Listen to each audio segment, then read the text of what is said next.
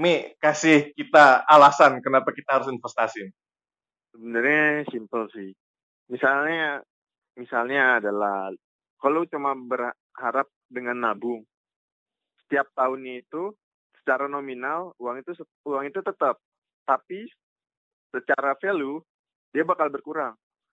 Hmm. Ya nggak usah repot-repot misalnya dalam berapa tahun yang lalu lah misalnya lu beli 500 lu masih dapat permen berapa? 5 masih dapat kan? 5 masih dapat. coba lu lu beli 500 paling dapat berapa sih? 2 3 tergantung kalau Alpenlibe satu gope nih ah, ya permen-permen yang kecil-kecil itu yang dibungkus. Iya yeah, benar benar benar benar.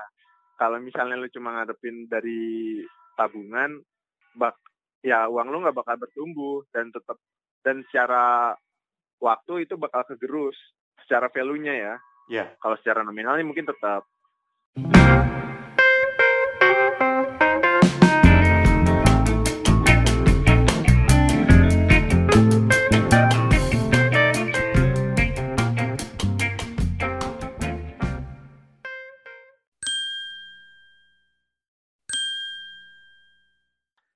Halo, selamat pagi, selamat siang, selamat sore, selamat malam. Uh, balik lagi di Jangan Dipaksa Podcast bareng gue, Odan.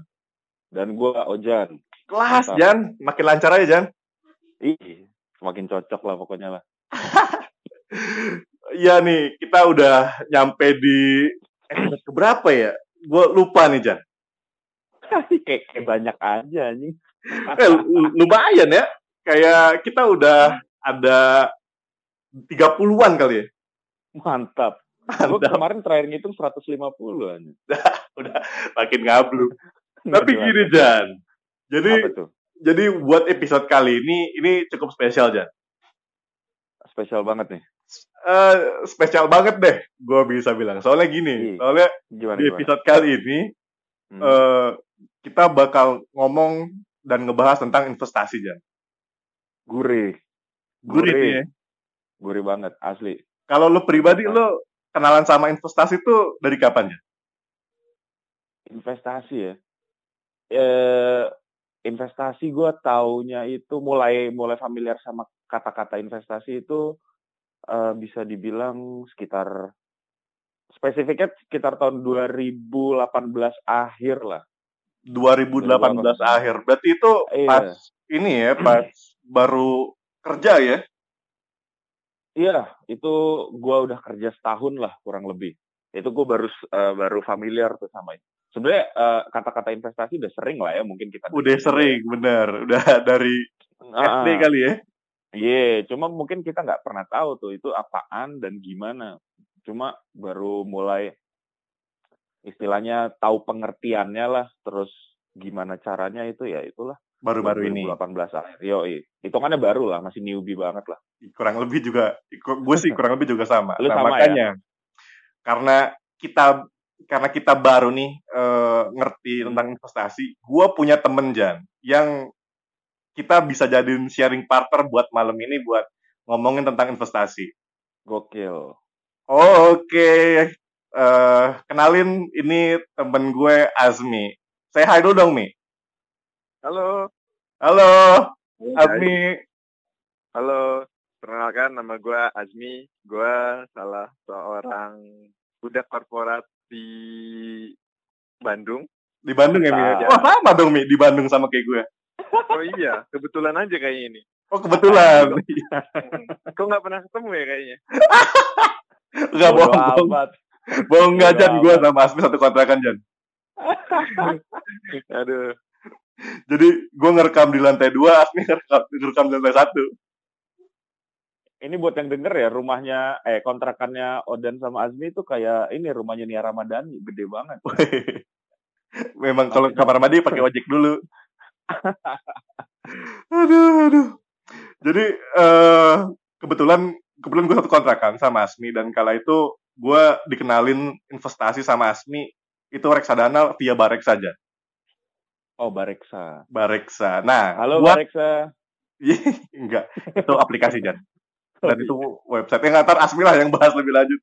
Nah, Mi, uh, investasi itu sebenarnya apa sih? Ini kan kita banyak yang uh, belum paham nih sebenarnya. Jadi hmm. Kalau menurut investasi itu apa? Ya kalau dari yang gue baca-baca sih, kalau secara teori katanya investasi itu adalah penanaman dana atau uang yang akan nantinya itu bisa ke depannya itu bisa untuk memperoleh keuntungan di masa depan. Jadi istilahnya oh. kita naruh berapa, ke depannya kita akan mendapatkan lebih dari itu. Tapi menurut gue sih nggak cuma itu. Uh-huh. Sebenarnya investasi kayak misalnya kita sendiri, misalnya kita ngasah skill-skill kita nih, terus juga kita belajar hal baru, itu juga sebenarnya investasi. Itu juga investasi cuma, ya? Hmm. Iya, cuma masalahnya ya itu tidak bukan investasi yang melibatkan dana. Hmm, iya, itu iya. investasi iya. ke diri kita pribadi yang mungkin nanti di ke depan bakal bakal ada hasilnya lah. Dan hmm. selain itu juga kayak networking, itu juga investasi sebenarnya. Itu juga investasi ya? Iya, gitu sih kalau menurut gua. Cuman uh, kayaknya investasi ini yang akan kita bahas pada episode kali ini investasi yang terkait dengan dengan dana, dengan saham, dengan emas. Iya nggak sih, Jan? Yoi, yoi. Yoi. Bener-bener banget. Nah, kalau lo nih, Mi, lo pertama kali uh, berinvestasi itu kapan? Gua kalau investasi itu kayaknya tahun 2000 14 kayaknya. Itu 2014 juga ya? sebenarnya sebenarnya itu nggak sengaja. Jadi oh, nggak sengaja? Jadi gue kayak tangan dari kakak gue lah. Terima kasih nih untuk kakak gue dan suaminya yang telah memberikan kesempatan investasi. Terima kasih kakaknya Asmi. Terima kasih kakaknya Asmi. Jadi investasi terbesar gue sih. Oh gitu. Apa tuh Mi kalau boleh tahu tuh? Gue dulu investasi ruko. Oh ruko. Jadi gue wow. ditawarin kira-kira mau bangun ruko nggak dengan dengan gue diberikan pinjaman dari kakak gue uh-huh. ya nominalnya cukup gede lah dan alhamdulillah lima tahun itu udah bisa balik modal itu sih investasi pertama gue investasi properti pertama ya bisa dibilang ya iya bisa dibilang properti Weh, itu kalau sejujurnya kalau gue sih belum main di investasi properti sih. Kalau lo gimana aja? Lo investasi apa sekarang? Gua ya. Kalau gua sekarang tuh ada inilah ada sedikit lah di reksadana, cuy. Oh sama, gue juga reksadana. Ada ya sedikit lah ada, ya, sedikit. lah. buat belajar. buat belajar belajar. Benar-benar. Oh iya, eh sebentar nih. Sebelum lanjut, kita apa namanya tadi kan kita bicara investasi ya di awal. Lu udah jelasin sedikit investasi itu sebenarnya apa yang bisa ditarik kesimpulan bahwa investasi itu nggak melulu soal uang ya, ya kan ya, berarti kan ada ilmu juga ada networking kayak tadi. Cuman gini, ini mungkin jadi pertanyaan banyak orang dan eh, orang-orang tuh kan bisa dibilang masyarakat Indonesia juga awam nih ya sama investasi. Hmm. Kayaknya asing banget gitu. Cukup asing. Cuman uh, yang yang populer di Indonesia menurut gua nih ya itu adalah trading, bukan oh. investasi. Trading ya? Iya gak sih kayak lu kalau misalkan buka YouTube nonton iklan, iklannya trading. Ini gitu. Binomo ya? Yoi dan kawan-kawannya lah ya. Binomo dan kawan-kawan. Uh, terus juga kalau misalnya ya pokoknya kita mungkin bisa dibilang lebih familiar sama uh, trading ini gitu dengan embel-embel uh, ini kayak apa, eh, cepet lah ya return iya. cepat gitu loh. Nah ini tuh sebenarnya nanya nih Mi, investasi sama trading tuh sama atau enggak? Uh, sebenarnya tergantung juga sih. Sebenarnya kalau misalnya lo kategori, kalau menurut gue pribadi ya, ini hmm. mungkin beberapa orang akan beda pendapat sama gue. Oke. Okay.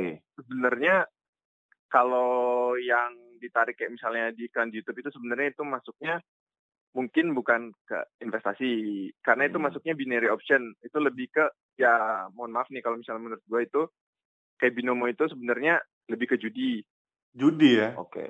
Uh, beda beda sama trading. Trading itu beda lagi. Hmm, Kalau menurut gue okay. tra- trading itu lebih ke bisa masuk kategori investasi tapi investasi jangka pendek. Oh. Karena okay. benar-benar ada yang dibeli kayak misalnya saham. Kita misalnya hmm. tradingkan saham. Misalnya kita beli di harga dengan analisa yang kita lakukan kira-kira saham itu target penjualannya di 600. Pas hmm. sudah mencapai target kita jual. Itu jatuhnya trading. Yeah. Tapi sebenarnya itu juga masuk investasi, tapi investasi jangka pendek.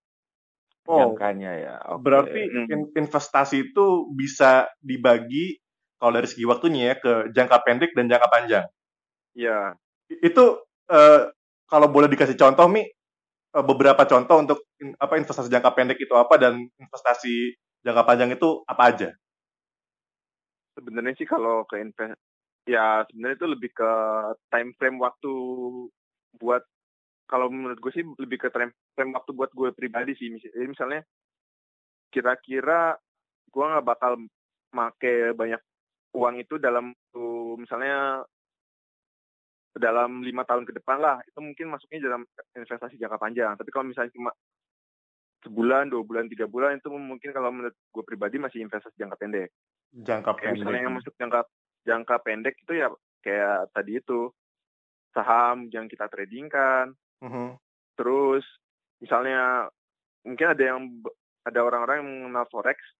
Forex forex okay, itu juga forex. maksudnya trading tapi di sini yang diperjualbelikan adalah mata uang asing. Jadi misalnya kita beli dolar seharga sepuluh ribu, nanti misalnya kita dalam waktu ya misalnya seminggu lah kita mau jual, misalnya ternyata udah untung kita jual, itu masuknya trade ini trading atau investasi jangka pendek.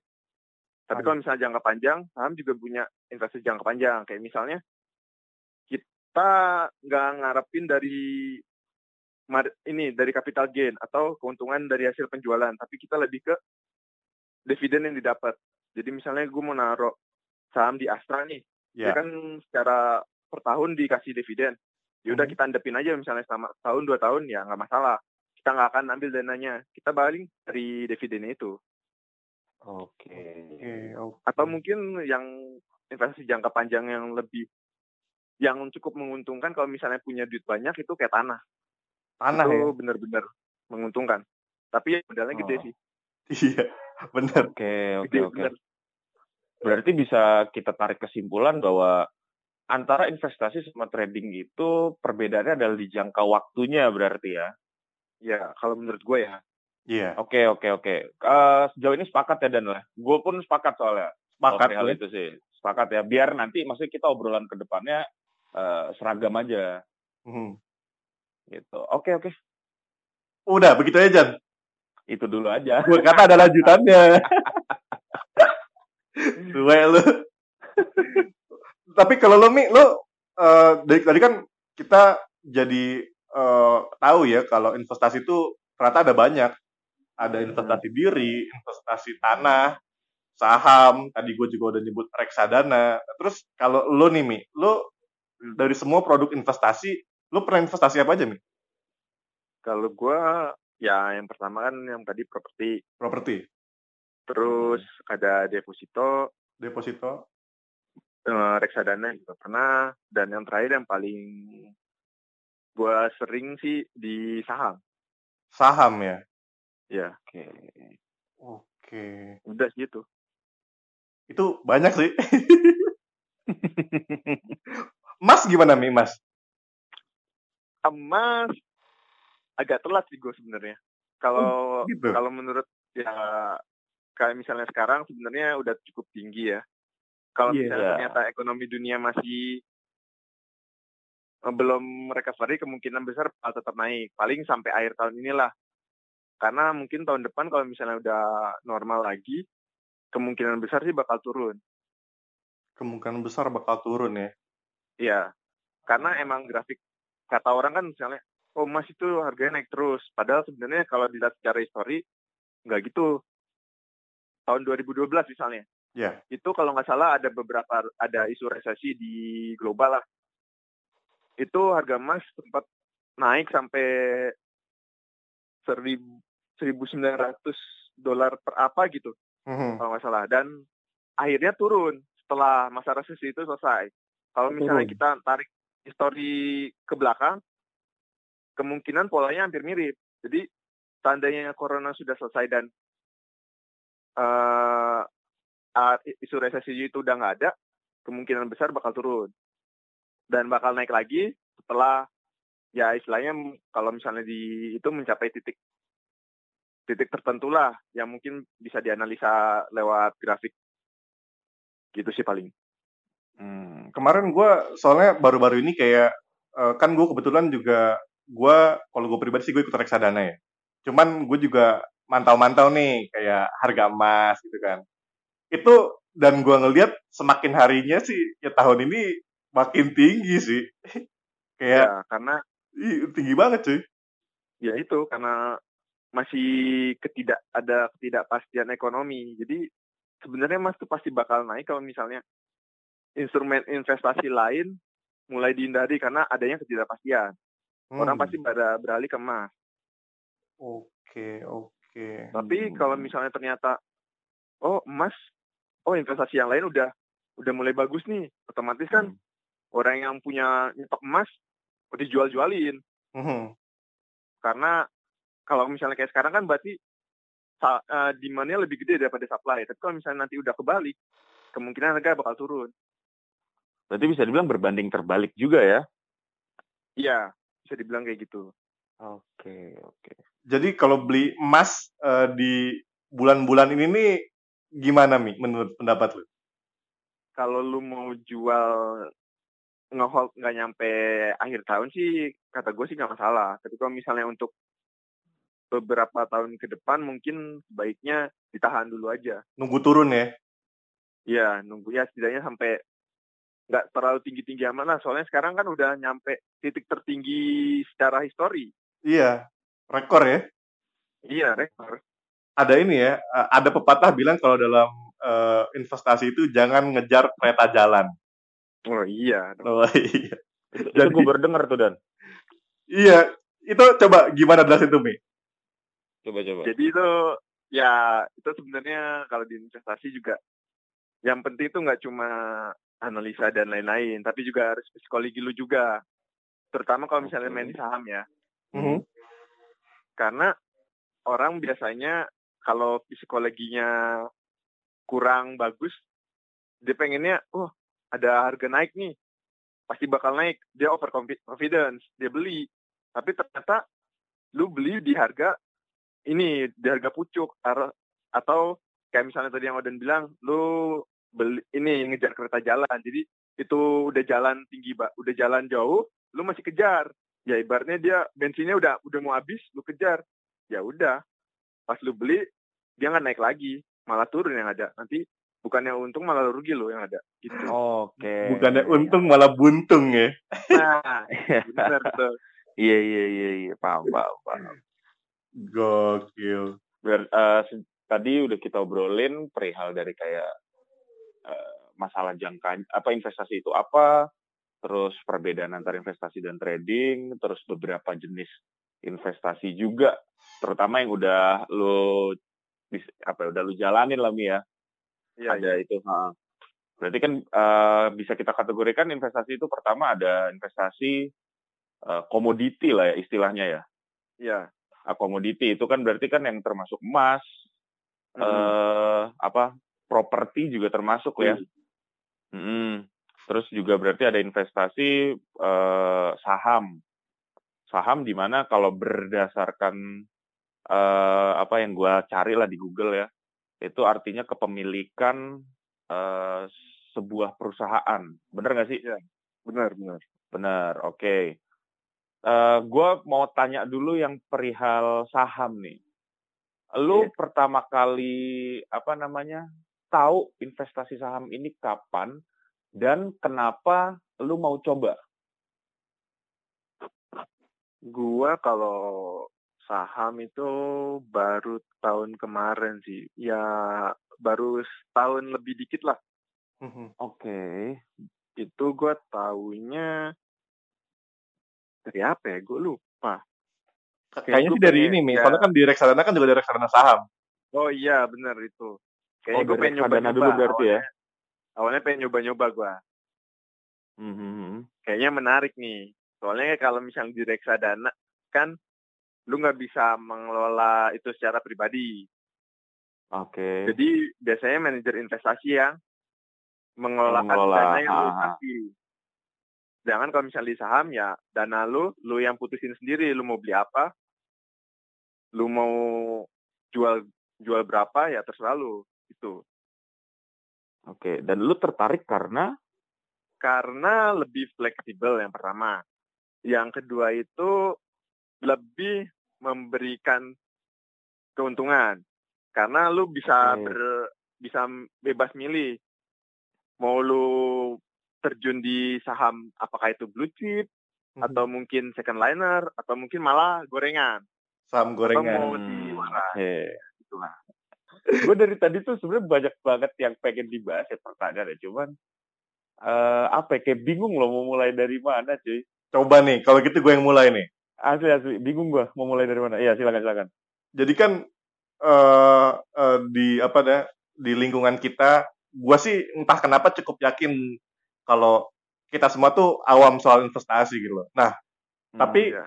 uh, tapi kan banyak juga yang pengen belajar soal investasi gitu kan. Nah kalau menurut lo Mi, uh, produk investasi yang uh, apa ya, yang buat mulai gitu, buat pengguna yang baru mau Ah uh, iya boleh boleh. Buat yang baru mau apa nyemplung di dunia investasi itu produknya kira-kira apa mi yang relatif aman? Kalau lu mau yang nyari yang dari yang paling aman ya, ya. deposito itu paling aman. Deposito paling karena, aman ya.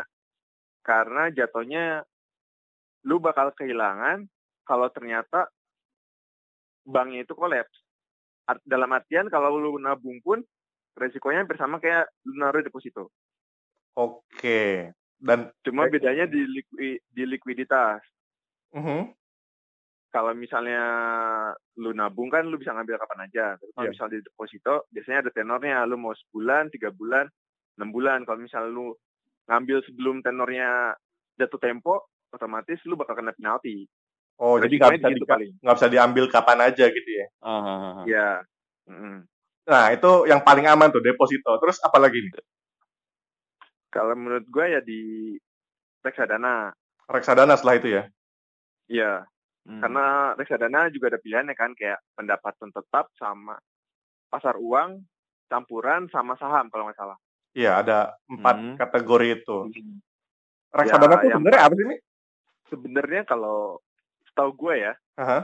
reksadana tuh lembaga kayak uh, penghimpunan uang lah. Nanti, nah nanti di, di reksadana itu nanti ada yang namanya manajer investasi. Oke. Okay.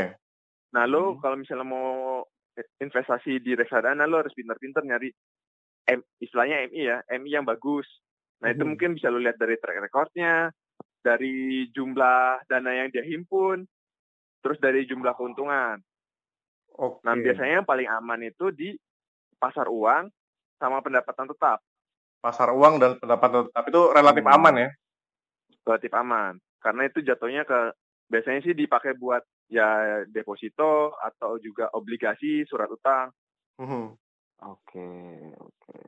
Jadi biasanya bunganya bunganya itu fix, jadi pasti selalu naik. Kalau emas itu uh, investasi emas itu ada di mana nih levelnya? Emas itu masuknya sih aman sih. Aman Cuma ya? ya aman, tapi dalam artian kalau lu beli di harga sekarang ya kemungkinan untuk rugi kalau misalnya lu mau jual tetap ada. Mm-hmm. Jadi istilahnya oh, iya, iya, iya. kerugian tuh tetap ada lah. Jangan kalau misalnya di deposito lu kan nggak mungkin rugi. Oh gitu. Paling ya? dari penalti itu. Mm-hmm. Kalau di reksadana kayak pasar uang sama pendapatan tetap, tetap. Nggak, pendapatan tetap itu kemungkinan besar selama nggak ada permasalahan sama ekonomi sih pasti pasti untung. Hmm, oh, Oke. Okay. Gitu ya rupanya ya. Ya Tiga. tetap ada unsur ketidakpastian lah. Iya betul. Nah, tetap ada unsur ketidakpastian itu. Oke, berarti dari uh, tiga instrumen itu kan tadi ada deposito, ada uh, reksadana, ada emas, itu yang cukup awam sih. Yang nanti kalau levelnya naik lagi mungkin tadi ya ada saham dan sebagainya. Oh, forex. Forex. Oh, for, iya Kalau forex juga bener. Uh, itu tingkatnya lebih lebih beresiko lagi sih dibanding saham. Kalau forex, ya. Hmm, tapi ya high, high risk high gain. High risk high gain. Iya. Harus Oke, okay. harus. Yes, yes, yes, yes. yes. Kayak misalnya deposito kan low risk ya gainnya juga nggak banyak. Iya, nggak nggak sebanyak produk yang lain gitu ya. Iya. Oke. Kalau kalau gitu Mi, uh, kan kita udah cukup banyak nih mengenal produk investasi gitu kan. Dan hmm. uh, juga beda-beda uh, alasan orang untuk investasi gitu kan. Nah, uh, cara buat nentuin investasi yang cocok buat diri kita sendiri tuh apa sih? Sebenarnya kalau ngomongin itu pertama adalah lu lihat dulu lu berani ngambil resiko tinggi atau enggak. Dari situ ya?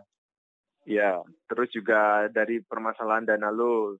Lu kira-kira dana yang lu nah tapi yang gue mau pastiin satu kalau misalnya lu mau investasi usahain pakai uang dingin itu yang penting sih. Uang dingin. apa tuh uang dingin tuh? Uang dingin. Jadi istilahnya uang yang lu nggak bakal pakai buat kebutuhan sehari-hari lu. Oke. Okay. jadi jangan sampai lu pakai investasi dari uang ya ibaratnya selain dari uang dingin. Karena kalau misalnya sewaktu-waktu lu butuh lu ngambil tapi ternyata itu belum untung kan ya lu jadinya buntung. Kayak hmm. ini ya gue pakai duit mau investasi gue pakai duit buat makan. Iya. Bisa-bisa kagak makan gue oh. berarti memang maksudnya uang dingin ini tuh bisa dibilangnya adalah uang yang kalau hilang juga ya udahlah ya gitu ya jangan hilang ya, Jan ya jangan hilang juga jangan hilang ya intinya uang yang emang uh, bukan untuk kebutuhan primer iya yeah. istilahnya ya lu nggak bakal lu pakai sewaktu-waktu lah Oke. Okay. Dan lain dan jangan juga pakai uang buat uang darurat lu. Uang darurat uang ya. Lu pakai. Iya. Wah, ternyata kalau terkait uang juga ada banyak kategorinya ya. Ada uang darurat, ada uang untuk konsumtif, ada uh, tadi ada uang dingin. Berangkat dari situ terus apalagi tuh Mi? Setelah itu kita uh, gimana cara kita nentuin investasi yang cocok untuk kita? Uh, terus juga masalah likuiditas. Likuiditas. Ya terkait ya itu sebenarnya terkait juga sama uang dingin tadi. Jadi kira-kira mungkin lu pakai uang yang mungkin lu nggak pakai sekarang tapi mungkin dalam beberapa bulan atau tahun ke depan kira-kira bakal lu pakai. Otomatis kan lu harus nyari yang likuiditasnya ya tergantung dari kapasitas uang lo. Jadi ibaratnya misalnya lu mau kalau nabung kan lu bisa ambil kapan aja berarti kan likuiditas likuiditasnya tinggi. Ya. Tapi kalau misalnya kayak mm -hmm. kayak misalnya deposito kan ada sebulan tiga bulan enam bulan. Nah lu harus pertimbangin juga kalau misalnya ternyata lu uang itu bakal lu pakai dalam tiga bulan otomatis kan lu nggak bisa uh, menaruh uang itu lebih dari tiga bulan kan?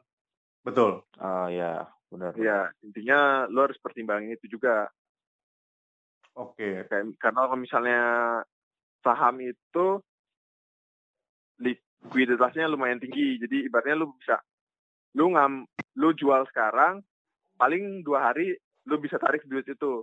Kalau saham ya? Jadi lu cuma butuh hmm, dua, hmm, hmm. dua hari lah. Kalau misalnya di reksadana itu kayaknya macam-macam ya. Ada yang dua sampai seminggu kalau nggak salah. Sampai ya. seminggu, benar-benar sama sih. Iya, reksadana gue sih lima hari kerja. Ya, Ya, ya. Itu lo, oh. lo harus perimbangin. Karena kalau misalnya suatu waktu lo butuh duit, lo nggak bisa tarik sekarang dan itu ternyata hari Minggu, lebih lu bingung kan jadinya? iya, udah bukan hari kerja, duit masih ngambang.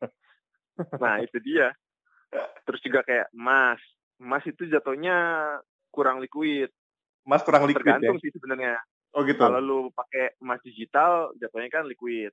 Tapi kalau gue pribadi, gue nggak ke emas digital tapi emas yang langsung fisik yang ya? ada bentuknya lah ada fisiknya. Tapi kan itu jatuhnya nggak liquid.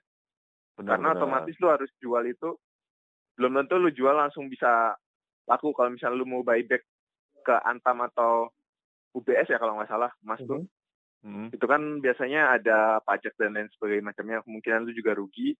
Oh iya ada. benar-benar kalau itu sih paling. ini ini mi uh, tadi kan lo nyebutin kalau apa namanya lo lebih memilih uh, emas yang berupa fisik ketimbang emas digital. Itu pertimbangan apa mi? Barangkali uh, pendengar kita juga ada yang lagi bingung nih terkait menentukan hmm. itu uh, kalau itu uh, gue nggak bisa ngomong langsung ya. Tapi sebenarnya ini lebih ke pendapat lo pribadi. Kalau misalnya lo mau nentuin investasi sebenarnya kalau misalnya gue kan karena gue sebenarnya Islam ya. gue kan pasti tetap dari investasi itu ada kayak keraguan antara ini investasinya halal atau haram, mm-hmm.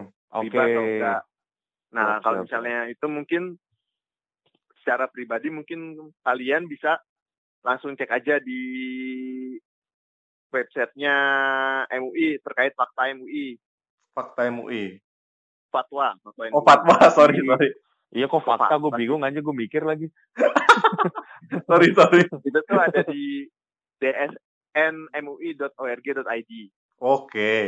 Oh, Nanti lu bisa cari aja kira-kira investasi itu masih dalam kategori apa dan cara biar investasi. Jadi sebenarnya mungkin investasi itu halal, tapi kalau misalnya dengan tidak cara yang tidak tepat mungkin bisa jadi haram. Itu misalnya lu baca-baca okay. aja.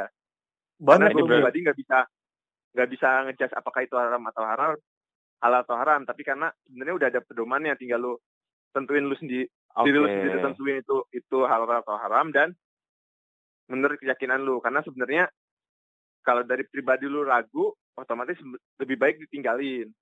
Cakep, hmm. hmm, hmm. bener. Gitu Cakep. Ini menarik nih perihal ini nih, uh, karena uh, gue waktu itu sempat ini juga cuy. Jadi uh, eh, gue Muslim, uh-huh. Gue waktu itu sedikit cerita nih, gue waktu itu pernah uh, keterima kerja jadi broker cuy. Oh broker. Jadi broker. Broker apa, untuk apa tuh, broker itu apa istilah pialang saham cuy.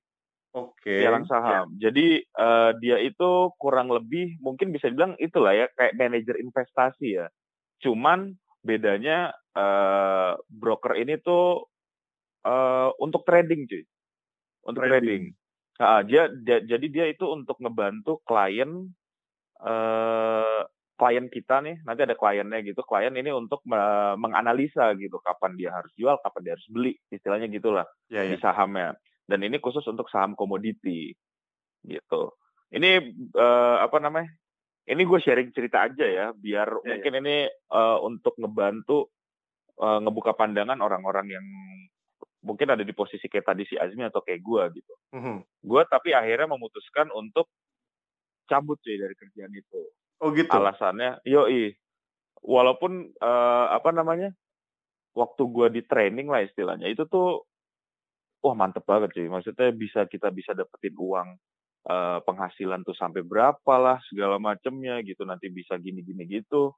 Dan itu cukup menggiurkan lah istilahnya. Di atas UMR lah ya. Ah kacau lah pokoknya lah. Oh kacau. Kacau lah pokoknya lah. Terus, Gemeter, gemeter gue mau pas dijelasin gitu. Waduh. Waduh. Cuma, cuma uh, di di uh, di lain sisi gitu. Uh, ya setiap orang kan punya prinsip lah ya. Betul. Orang pasti punya ya. prinsip, punya pedomannya masing-masing juga gitu. Gue uh, bisa dibilang sedikit ragu lah, ada ada sedikit keraguan dalam diri gue untuk uh, pekerjaan ini gitu, yang di mana ini uh, uh, yang waktu itu di uh, di handle adalah sahamnya saham komoditi. Mm -hmm. Gitu loh. Waktu itu gue yang emas, makanya tadi sempat disinggung emas digital ya. Ya mungkin itu tuh kayaknya uh, hampir sama kayak gitulah karena kita nggak uh, jual beli emas fisik tapi nilai kontrak emas gitu nah itu ya udah gue intinya kerja uh, waktu itu keterima di kerja seperti itulah di salah satu perusahaan juga di daerah Jakarta Selatan nah itu ya udah gue memutuskan keluar cuma ya karena prinsip gue aja sih. Ini prinsip gue tapi ini gue bukan berarti bilang uh, teman-teman yang dengar bukan berarti apa yang tadi dibilang Azmi sama dibilang gue itu uh, apa namanya ya bisa untuk kalian semua ya gitu loh. Ini kan balik ke prinsip kita masing-masing. Hmm, kalau iya, memang lo merasa ha, bener ya kalau misalkan kalian emang merasa bahwa apa namanya ini nggak masalah ini oke. Okay. lagi pula tadi Azmi juga udah ngasih uh, referensi untuk tadi apa di fatwa MUI itu ya di website ya Yo, itu kalau misalkan lo ada yang ragu ada yang apa lu buka aja gitu ya balik ke pendiri uh, ke prinsip masing-masing aja lah kalau perihal seperti ini gitu karena hmm. bisa dibilang ini ya uh, kalau kita sambung juga investasi ini tuh hal yang pertama menurut gue ini hal yang cukup sebenarnya terjadi di masyarakat tapi apa ya mungkin orang kalau dengar investasi wah itu mah kayak judi kayak ini gitu gitu nggak sih? Iya yeah, benar. Orang-orang tuh udah ada salah kaprah duluan gitu loh sama yeah. investasi gitu. Pasti ah ini mah nanti uh, ditipu rugi bodong lah atau apa segala macem. Yeah. eh, aneh lah pokoknya omongan-omongan kayak gitu. Kalau lu mi pertama kali tahu investasi itu ini gak sih lu kayak mikir gitu juga nggak? Atau lu ah enggak lah udahlah coba aja. Atau mungkin lu berpikir seperti itu tapi uh, ya udahlah gambling aja lah istilahnya. Kalau rugi ya rugi kalau untung ya udah gue lanjut gitu. Kalau gue pribadi sih nggak mikir kayak gitu sih. Karena ya gimana ya gue tuh orangnya lebih lebih baik mencoba dibandingkan mati penasaran. Ya, ya iya benar punya dasar. Lu nggak main tahu nyemplung nyemplung aja ya nggak gitu juga. Jadi misalnya lu punya basic yang lu pegang ah. itu bisa jadi acuan buat ya lu investasi ke depannya. Entahkah entah lu bakal rugi atau untung itu kan sebenarnya bagian dari proses pembelajaran. Kalau nggak kayak gitu lu nggak oh, punya pengalaman. Mantap. mantap. Sepakat gue. Bener bener bener. Dan baik lagi tujuan orang investasi beda-beda ya. Iya. Bener uh, kalau lo Jan lo tujuan investasi lo apa Jan? Nah ini nih. Kalau ngomongin tujuan.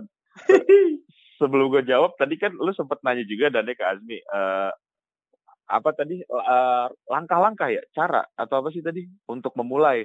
Untuk nentuin investasi yang cocok buat diri kita. Untuk nentuin investasi yang cocok ya gue juga kalau misalkan baca-baca nih ya uh, biasanya ke investor-investor muda lah atau apalah di itu di akun Instagram atau akun-akun finance uh, financial planning gitu ya sering dibilang kalau misalkan investasi itu harus punya tujuan dulu. Ya. Yeah. Ya kan ya, punya tujuan dulu. Cuma gue dari awal buka uh, akun reksadana gue gak punya tujuan dan. Oh gitu. Menarik. gue gue gak punya tujuan. Tujuannya ini kalian uh, pengen dapat untung. Okay. Baru sebatas itu aja. Cuma oh. ternyata itu gue rasa nggak bagus sih. Kenapa tuh emang? Gue rasa nggak bagus. Soalnya jadi uh, apa ya kayak gue juga bingung gitu gue mau uh, menentukan jadi gimana ya gue uh, nyoba reksadana itu kan juga karena tadi doang ya gue pengen uh, duit gue keputer istilahnya gitu mm-hmm. ini gue nggak tahu nih salah atau bener ya gue cuma pengen duit gue keputer tapi uh, setelah gue ya tadi baca-baca segala macam pada pada bilang kalau investasi itu harus punya tujuan biar kita tuh tahu nentuin investasi yang cocok gimana. Reksadana pun kan tadi ada empat jenis gitulah ya. Ya. Ada empat jenis gitu. Uh, apa namanya? Uh, ya kita sebelum milih mau di pasar uang, mau di saham atau di obligasi atau apa, itu kan palingnya kita harus tahu dulu kan. Betul. Kita mau tujuannya apa, istilahnya mau nanti ditariknya dalam jangka waktu berapa lama, dan ya udah baru nih. Uh, kalau nggak salah kan kalau mau ngambil uh, reksadana saham itu jangka waktunya yang lama ya Mia? Ya? Apa yang sebentar gue lupa dah. Gimana gimana ya. Jadi uh, ini kalau misalkan kayak gue punya target lima mm. tahun ke depan, gitu. Yeah. Gue punya target lima tahun ke depan. Misalkan untuk nikah lah, lima tahun ke depan untuk nikah. Mm. Itu cocoknya di pasar uang atau saham? Itu dulu deh. Uh, kalau ngomongin reksadana ya, Hmm. Kalau untuk jangka panjang sih baik. Kalau gue pribadi ya, gue hmm. mending ke pasar uang karena dia pasti bakal naik terus. Kalau karena kalau misalnya saham yang dikelola manajemen investasi karena sebenarnya saham itu kan sebenarnya fluktuatif. Hmm. Kadang naik, kadang turun. Dan belum tentu semua saham yang di biasanya kalau misalnya manajer investasi itu nentuin saham-saham yang bakal dia beli. Biasanya ada di portofolionya lah. Ah, benar mungkin lu bisa nge-track juga dari situ. Uh, okay. Historikalnya gimana? Kalau misalnya ternyata historikalnya ya harganya cuma di situ-situ aja dalam artian dia bakal naik tapi juga bakal turun. Kalau hmm. misalnya jangka panjang kayaknya nggak terlalu ngefek. Jadi berarti mungkin lu beli pas di harga seribu, lima tahun ke depan juga lu jual di harga seribu. Jadi, Jadi sama aja ya. sama, sama aja. Oke oke oke. Jadi uh, ya itu tuh intinya uh, ketika kita udah tahu tujuannya apa, kita tuh baru harusnya idealnya ya tahu tujuannya kita tahu nih kita harus naruh uang kita di mana ya. gitu loh yang kalau waktu itu kalau nggak salah saya ingat gue gue pernah dapat salah satu ya istilahnya salah satu saran lah dari uh, akun financial planner gitu bukan Joska ya Jan ya Apa? Bukan Joska ya? Joska. Untungnya bukan. Oh iya. ya salah satu itu yang menyarankan kayak kalau misalkan targetnya misalkan lima tahun ke atas itu taruh aja di pasar uang karena tadi ya apa resikonya kecil tapi uh, return, walaupun returnnya kecil tapi naik terus konstan gitu. Uh, eh, sedangkan kalau misalkan di bawah lima tahun gitu misalkan dalam jangka waktu biasanya orang tuh nabung kan dua tahun sampai tiga tahun ke depan gitu itu di saham aja karena uh, returnnya cukup tinggi gitu loh. Ya, ya kayak gitu lah. Di hari-hari tertentu ya. Ah, iya, gitu. Biasanya juga kalau saham tuh ada kayak siklusnya lah. Kan otomatis hmm. kayak misalnya perusahaan tuh ada kapan waktu untungnya. Jadi misalnya di musim tertentu dia untung besar. Biasanya kalau misalnya kayak gitu otomatis biasanya kalau misalnya saham untung lah perusahaannya untung gede otomatis biasanya sahamnya naik. Hmm, iya iya iya. Da ya. Dari gitu. dari pembicaraan malam ini, gue jadi uh, punya pandangan baru, Bre. Kalau ternyata kalau mau berinvestasi itu kita mesti punya minimal pengetahuan dasar ya tentang tentang produk kita itu. Produk apa aja ya. maksudnya dan? Iya maksudnya kayak ini investasi emas. Tadi oh, iya. bilang kalau sebenarnya emas tuh nggak selalu naik, ada waktunya turun. Contohnya emas, terus tadi yang buat modal nikah. Ya karena gue juga gue investasi buat modal nikah juga cuy jadi gue mikir-mikir nih oh, gue taruh mana nih duit gue nih iya makanya gue iya. juga sampai sekarang masih belum tahu sih dan intinya dan masih oh. masih nggak tahu cuma uh, eh, gue pak masih pakai uh, metode ini apa uh, apa averaging cost dollar ya kebalik. Kebalik dolar, dolar cost averaging. averaging. Nah itu dia. Kebalik. Maaf ya maaf yang denger ya. Ketahuan begonya. Itu adalah cost averaging. Gue masih pakai metode itu yang di mana ya udah kayak nabung biasa aja lah gitu loh. Ya, setiap bulan ya? Jauh. Ah, ah setiap bulan masih uh, ya kok itulah pokoknya nabung-nabung dulu aja lah dengan minimal eh dengan nominal yang paling nggak sama gitu. Bre kita udah di ini nih penghujung waktu kita nih sebenarnya banyak banget yang belum kubahas ini asli banyak banget yang belum kubahas banyak banyak banyak gue sih gini uh, investasi ini kan kita bisa dibilang kan kali ini bicara tentang investasi secara keseluruhan ya maksudnya yeah. invest uh, uh, seberapa seberapa pentingnya investasi sih untuk kita gitu dan apa aja yang perlu kita tahu tentang investasi dan ternyata banyak banget jenisnya banyak juga. Uh, uh. Ini si Mi, si Azmi. Ya ya, kenapa kenapa? Nanti kita ada episode lagi ya sama lu ya. Ya, oh, iya, nge-request lu. request boleh lah, aja. Boleh lah. Loh, kalau dia udah bilang boleh gini dan terus kan yang denger banyak nih. Dia punya tanggung jawab sama banyak orang dan. Oh iya, wah. Dikat berarti ya dan. Tapi ya, ya jangan dipaksa kawan-kawanku. Tapi kali ini gue maksa Asmi. Bertentangan dengan prinsip. Oke oke oke oke.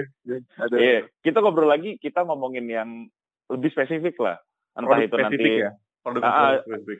Uh, lo kan udah cukup banyak nih ternyata track recordnya deh ya dari properti sampai lu terakhir di saham gitu kita coba nanti ngomongin spesifik salah satunya lah oke okay. gitu oke okay, oke okay. oke okay, dan ya oke okay banget cuy terakhir sih dari gue oke oke okay. Mi kasih kita alasan kenapa kita harus investasi sebenarnya simple sih misalnya misalnya adalah kalau cuma berharap dengan nabung setiap tahunnya itu secara nominal uang itu uang itu tetap tapi secara value dia bakal berkurang. Oh. Ya nggak usah repot-repot misalnya dalam berapa tahun yang lalu lah misalnya lu beli 500 lu masih dapat permen berapa? 5 masih dapat kan? 5 masih dapat. Coba lu lu beli 500. Paling dapat berapa sih? 2 3. Tergantung kalau Alpenlibe satu gope nih. ya permen-permen yang kecil-kecil itu yang dibungkus. Iya, yeah, ya, benar benar benar benar.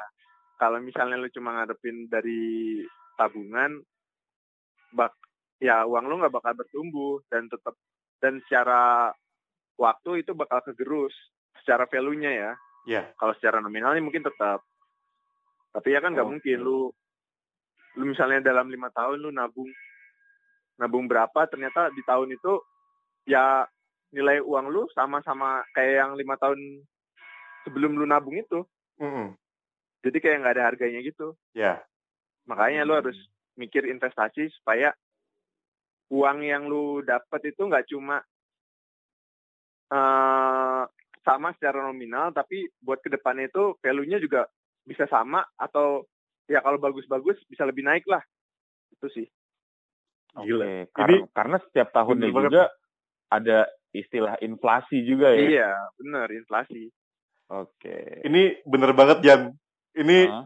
alasan investasi yang sesungguhnya Jan. Sumpah, bener. Ya nikah iya. secondary lah, tapi ini bener-bener yang primary-nya ngejaga ngejaga uh, nilai Value. mata uang. Value. Hmm. Value-nya. Gua sebenernya gimana nih? Tercerahkan gak Jan? Ya cukup ya sebenarnya udah tercerahkan dari lama sih ya. Keren. sebenarnya ya tadi dari pas awal tahu investasi lah, dari awal nyari-nyari juga alhamdulillah gue udah cukup sadar lah seberapa penting investasi sih sebenarnya gitu buat kita. Hmm. Gitu. Lu juga pasti udah oke okay kan dan ya sama investasi lah. Insya Allah tapi masih masih jadi pik di mata Asmi sama gue. Iya. gue juga masih belajar dan kita iya, belajar. sama belajar kita semua. Sama-sama belajar. Jangan, siap, jangan siap, berhenti siap. belajar lah. Keren. Harus, harus terus itu belajar. Cakep. Mi, in, Nah. Ini kalau misalkan ada yang mau nanya-nanya sama lu perihal investasi boleh nggak? Nanya ke mana nih? Kayak ah, bocah nggak tahu kode nih begini. Gue mau promosi di Instagram lu kampret. oh ya ya ya ya. boleh aja sih. Santai. Boleh ya? Boleh. Boleh boleh. Kalau mau nanya boleh uh, bisa DM ke mana nih? Ke Eh gue lupa Instagram gue apa ya? Bodo amat. Bodo amat. Bodo amat. Oh, Azmi underscore Masud. Oh, sampai lupa. Dapat. Ya, tapi kalau lo nggak dapet Instagram Asmi, lo bisa nanya ke gue ke @raidanrhd. Iya iya iya iya iya. kalau masih nyariin uh, IG-nya Raidan RHD nggak ketemu, bisa tanya ke gue. Emang promo terus aja kita, Jan. Azmi, Azmi apa tadi namanya? Azmi underscore Masud. Underscore M-A-S-U-D. Masud. M-A-S-U-D. Follow Jan. Azmi. Ah ya ada lah pokoknya. Nanti di follow ya. Nanti di fallback tolong. Siap, siap. siap. Kalau gitu, uh, terima kasih banyak Asmi udah bergabung bersama Jangan Dipaksa Podcast malam ini. Mantap. Oke. Okay. Oke. Okay. Terima kasih juga jadi bisa sharing-sharing. Iya, terima kasih. Jangan lupa ya, utang episode lagi ya. Waduh. ya, seminimalnya pendengar kita jadi inilah jadi ngetik ya, investasi itu apa sih, reksadana tuh apa sih yang gitu-gitu lah ya. Nah. Oh, ini nih berarti sekalian aja dan nanti kan pasti kan uh, kalau episode ini udah rilis ada feed, ada post feednya ya di Instagram ya. Terus terus. Bener. Komen lah di bawah lah komen. Habis episode ini investasi jenis apa, uh, produk investasi apa yang mau kita bahas. Benar. Gitu. Nanti Cari yang paling susah lah, biar kita bebanin si Azmi lah. oh ya, oke komen di episode kita, kita tunggu nanti kita bahas lagi. Yo, okay? siap. Itu okay. uh, eh, episode malam ini. Uh, salam sehat semuanya. Kita pamit. Bye bye. Bye bye. Bye bye semua. Thank you, thank you.